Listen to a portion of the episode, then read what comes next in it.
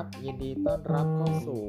MED Podcast นะครับผมกับผมโดมนพรนะครับ นี่ในวันนี้หลาย ๆ ท่านอาจจะเคยได้ยินในเรื่องของกระแสกล่องสุ่มถูกไหมฮะ แล้วก็มี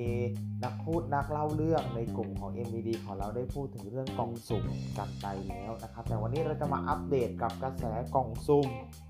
อืม ของพิมพ์ลิพายนะครับ กลยุทธ์กล่องซุ่มเปลี่ยนสินค้าที่ขายไม่ออกเนี่ยให้มีคนอยากได้นะครับ ก็ขอขอบคุณข้อมูลด้วยจากลงทุนโกลนะครับหนึ่งในกระแสที่บอกได้เลยว่าพูดกันอย่างร้อนแรงทั่วโลกออนไลน์ในตอนนี้ก็จะหนีไม่พ้นกล่องสุ่มเครื่องสำอางของพิมพ์ลิพายถูกไหมฮะที่มีราคาสูงถึง 1 0 0 0 0แสนบาท โดย ในวันที่เขาเปิดทำการขายเนี่ยมียอดขายถึง 100 ล้านบาท ภายในระยะเวลาเพียงแค่ 10 นาทีเท่านั้นครับ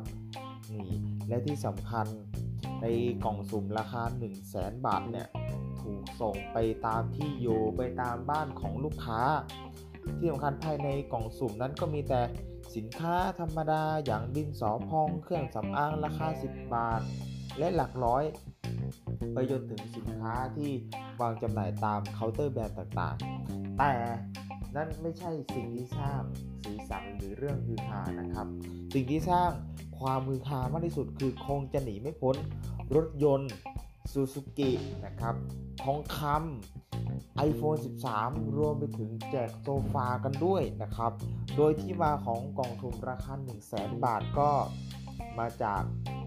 คุณนุ่นนพลักษ์ก็เป็นบิวตี้บล็อกเกอร์ท่านหนึ่งนะครับ ได้ถามคุณพิมพ์ริพายไปว่า สามารถขายกล่องสุ่มเครื่องสำอางราคา 1 0 0 0 0แบาทให้เธอได้หรือเปล่า ซึ่งนี่ 1 0 0 0 0แบาทได้หรือเปรากฏว่าพิมพ์ริพายก็จัดให้ครับ ตามคำขอเลยพร้อมเปิดรหัสรวยหนึ่งให้กับคน ไปเอฟสินค้าในเฟซบุ๊กไลฟ์ในวันนั้นนะครับ ใครอยากได้ก็พิมพ์รวยหนึ่งกันเข้ามาอะซึ่งนี่ไม่ใช่ครั้งแรกที่พิมพ์ริพายเขาขายกล่องสุ่มนะเพราะก่อนหน้านี้เขาก็เคยขายกล่องสุ่มในราคาหลักหมื่นมาแล้วเป็นปกติครับ แล้วก็มี แล้วขอไปครับ แล้วก็มีคนสั่งสินค้ามาเนี่ยไม่แพ้กับครั้งนี้เลยนะครับ และจริงๆ ก็ไม่ใช่เพียงแค่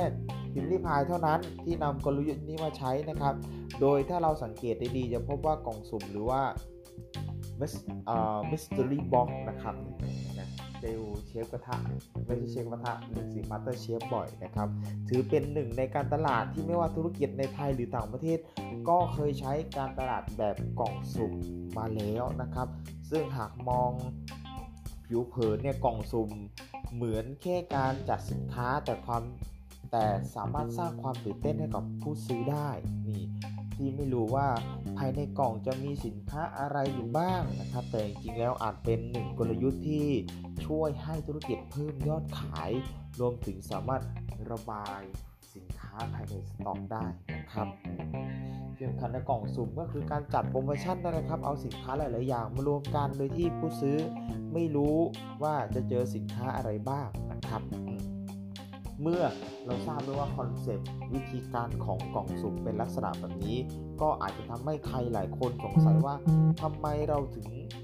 อยากจ่ายเงินเพื่อของที่ไม่รู้ว่าข้างในมีอะไรถูกไหม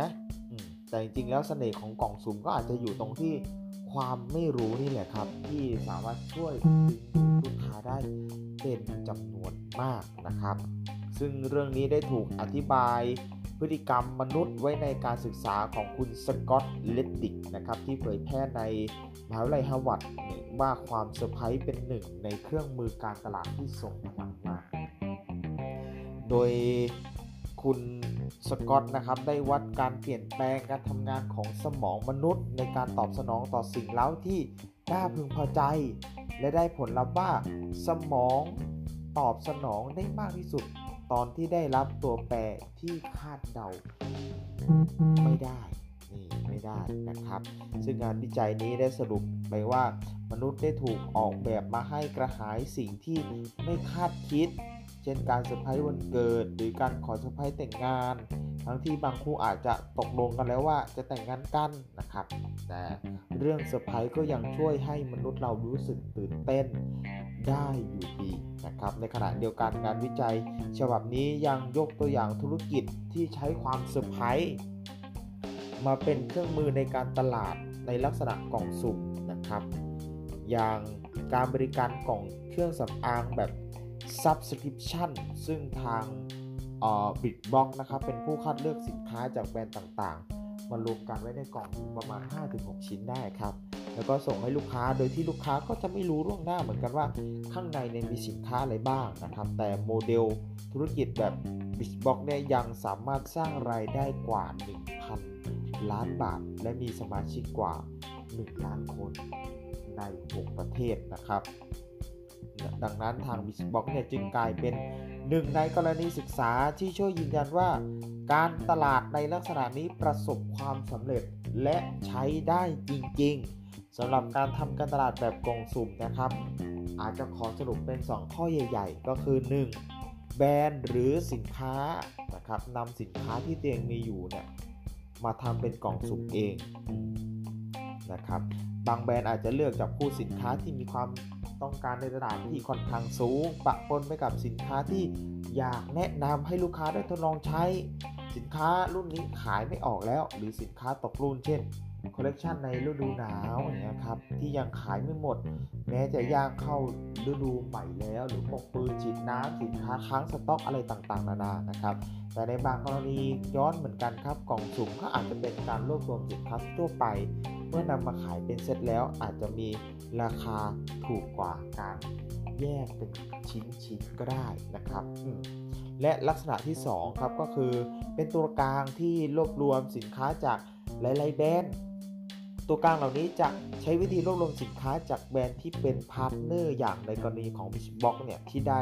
กล่าวไปเมื่อตอนแรกแล้วนะครับ ที่มีการร่วมมือกับพาร์ทเนอร์มากถึง 500 แบรนด์ ก็เป็นเรื่องที่น่าสนใจเนาะนะครับ หรือบางกรณีตัวกลางเหล่านี้ อาจจะใช้วิธีซื้อสินค้าในขณะที่กำลังลดราคามาเก็บเอาไว้ก่อน ก็เป็นเรื่องที่ดีนะครับแล้วหลังจากนั้นจึงมาจัดลงกล่องสุ่มแล้วก็ระบุว่าก็เขียนว่าสินค้าในกล่องมีมูลค่าเท่าไหร่ จากการคิดราคาเต็มของสินค้าทั้งหมดถูกไหมฮะก็เอาของลดมาถูกไหมแต่ว่ามาคิดก็คิดราคาเต็ม แต่ทั้งหมดที่เรากล่าวไปนั้นเป็นเพียงส่วนหนึ่งของการตลาดในเรื่องของกล่องสุ่มเท่านั้นนะครับ บางกิจการอาจมีเบื้องหลังการจัดรูปแบบกล่องสุ่มที่แตกต่างกันออกไปเพื่อให้เข้ากับรูปแบบของแต่ละกิจการ และปรับให้เหมาะสมกับลูกค้าของแต่ละคนด้วยนะครับ ซึ่ง แม้ว่าสินค้าแบบกล่องสุ่มส่วนใหญ่จะเป็นสินค้าลดราคา หรือสินค้าค้างสต็อก แต่จริงๆแล้วกล่องสุ่มยังมีข้อดีอีกมากมายนะครับสำหรับทั้งผู้ซื้อแล้วก็เจ้าของธุรกิจหรือผู้ขายด้วย อย่างเช่น ในมุมมองของผู้ซื้อหรือลูกค้าที่นอกจากจะรู้สึกตื่นเต้น สนุกและลุ้นที่จะได้เปิดดูสินค้าข้างในแล้วนะครับ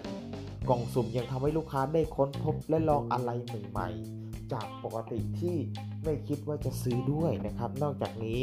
กล่องสุ่มยังทำให้ลูกค้ารู้สึกถึงความคุ้มค่าอันนี้หรือเปล่านะครับ เพราะบางครั้งการซื้อสินค้าทั้งหมด โดยไม่ซื้อผ่านโปรโมชั่นกล่องสุ่มอาจจะมีราคาสูงกว่าก็ได้นะครับซึ่งเราจะขอยกตัวอย่างให้เห็นภาพแบบชัดเจนขึ้นนะครับ จาก s c a r e และ Heat นะครับ2แพลตฟอร์มที่ขายกล่องสุ่ม จากการรวบรวมสินค้าจากแบรนด์หรู เช่นเบลเซกานะครับ เช่น Off White แล้วก็ Gucci นะครับ โดยทาง WSJ ได้รายงานว่ากล่องสุ่มสุดหรู จากทั้ง 2 แพลตฟอร์ม อาจมีราคาต่ำกว่า 2-3 เท่า จากราคาเฉลี่ยของสินค้าที่ขาย ปลีกตามปกติ โอ้โห เมื่อใครเป็นสาวกแบรนด์เนมแล้วรู้สึกว่าถ้าซื้อกล่องสุ่มได้ราคาถูก 2-3 เท่านี้ ตาแทบลุกวาวเลยถูกไหมฮะ ในขณะเดียวกันเนี่ยแพลตฟอร์มอย่าง Scarce แล้วก็จะมีการระบุถึงราคากล่องสุ่มและมูลค่าของสินค้าภายในอย่างชัดเจน เช่นกล่องสุ่มราคา 13,000 บาท แต่ลูกค้าจะได้รับสินค้ารวมมูลค่า 30,000 บาท อันนี้เป็นการเต่ากล่าวอ้างตามโปรโมชั่นของบริษัทนั้นๆนะครับ คราวนี้เรามามองในมุมของผู้ขายกันดูนะครับ กล่องสุ่มยังช่วยให้พวกลูกค้าเนี่ยไม่ต้องกำจัดสินค้าทิ้งทั้งทั้งที่สภาพสินค้าก็ยังดีอยู่ แต่ว่าถ้าจะให้เก็บไว้ในสต็อกนานๆ รอจนกว่าจะขายหมดก็อาจจะเป็นเรื่องยากนะครับ ที่สำคัญยังมีค่าใช้จ่ายในการเก็บ รักษาอยู่เรื่อยๆด้วยนะครับ และข้อดีอีกอย่างของการทำการตลาดแบบกล่องสุ่มก็คือ แบรนด์สามารถขายสินค้าหลาย ๆ ชิ้นได้ จากในออเดอร์เดียว และบางครั้งก็อาจจะทำให้ยอดการใช้จ่ายต่อครั้งเนี่ยสูงกว่าปกติด้วยนะครับ สุดท้ายแล้วเห็นไหม ที่ผมเล่ามาจนถึงตรงนี้แล้วเนี่ยกล่องสุ่มก็ดูจะเหมือนเป็นหนึ่งในการตลาดที่สร้างความสนุกและความคุ้มค่าให้กับผู้บริโภคอย่างลูกค้าอย่างเราๆนะครับ รวมถึงในทางกับการกล่องสุ่มก็ยังเข้ามาเป็นตัวกระตุ้นยอดขายให้กับกิจการได้ดีด้วยนะครับ แต่ทั้งนี้ทั้งนั้นครับกล่องสุ่มก็ยังเป็นหนึ่งในสินค้าที่ต้องอาศัยความจริงใจของผู้ขายด้วยเช่นกัน ว่า เขาจะจ่ายใส่สินค้าอะไรลงไปให้กับผู้ซื้อบ้าง แม้ว่าผู้ซื้อจะไม่รู้จนกว่าจะได้เปิดกล่องนั้นออกมา แต่ก็ไม่ควรเอาเปรียบผู้ซื้อ เพราะไม่ฉะนั้นแล้วลูกค้าจะไม่กลับมาซื้อสินค้าเราเป็นครั้งที่2ถูกไหมฮะถึงแม้ว่าดาบนั้นจะคมมีประสิทธิภาพแค่ไหน แต่ถ้าเป็นดาบสองคมก็ต้องระวังให้ดีนะครับ และสำหรับกรณีของพิมพ์ได้พาย ไม่ว่างานนี้เมื่อหักลบจะต้นทุน เป็นกำไรหรือขาดทุนก็แล้วแต่แต่สิ่งที่ได้กลับมาคือพื้นที่ข่าวแบบฟรีๆอาจจะเสียเงิน ไม่กี่บาทขาดทุนไม่กี่บาทผมว่าก็ขาดทุนเลยฮะกล่องหนึ่งแสนแต่ได้รถยนต์ได้ทองคำได้ไอโฟนและของข้างในอีกเยอะแยะมากมายอยู่แต่ว่าเป็นกระแสโด่งดังไปทั่วประเทศ ทั้งนี้จากที่ผู้ซื้อกล่องไป ซึ่งส่วนใหญ่ก็เป็นบุคคลที่มีคนติดตามในโลกออนไลน์เป็นจำนวนมากอยู่แล้วนะครับรวมถึงสำนักข่าวต่างๆ เอง ก็ให้ความสำคัญและความตื่นเต้น ต่อข่าวครั้งนี้ไม่น้อยด้วยนะครับ นี่ก็เป็นหนึ่งในกลยุทธ์ที่ เราเอามาฝากกันนะครับสำหรับกล่องสุ่มพิมพ์นิพายสำหรับ MED Podcast ในวันนี้ ก็ต้องขอลาไปก่อนครับ สวัสดีครับ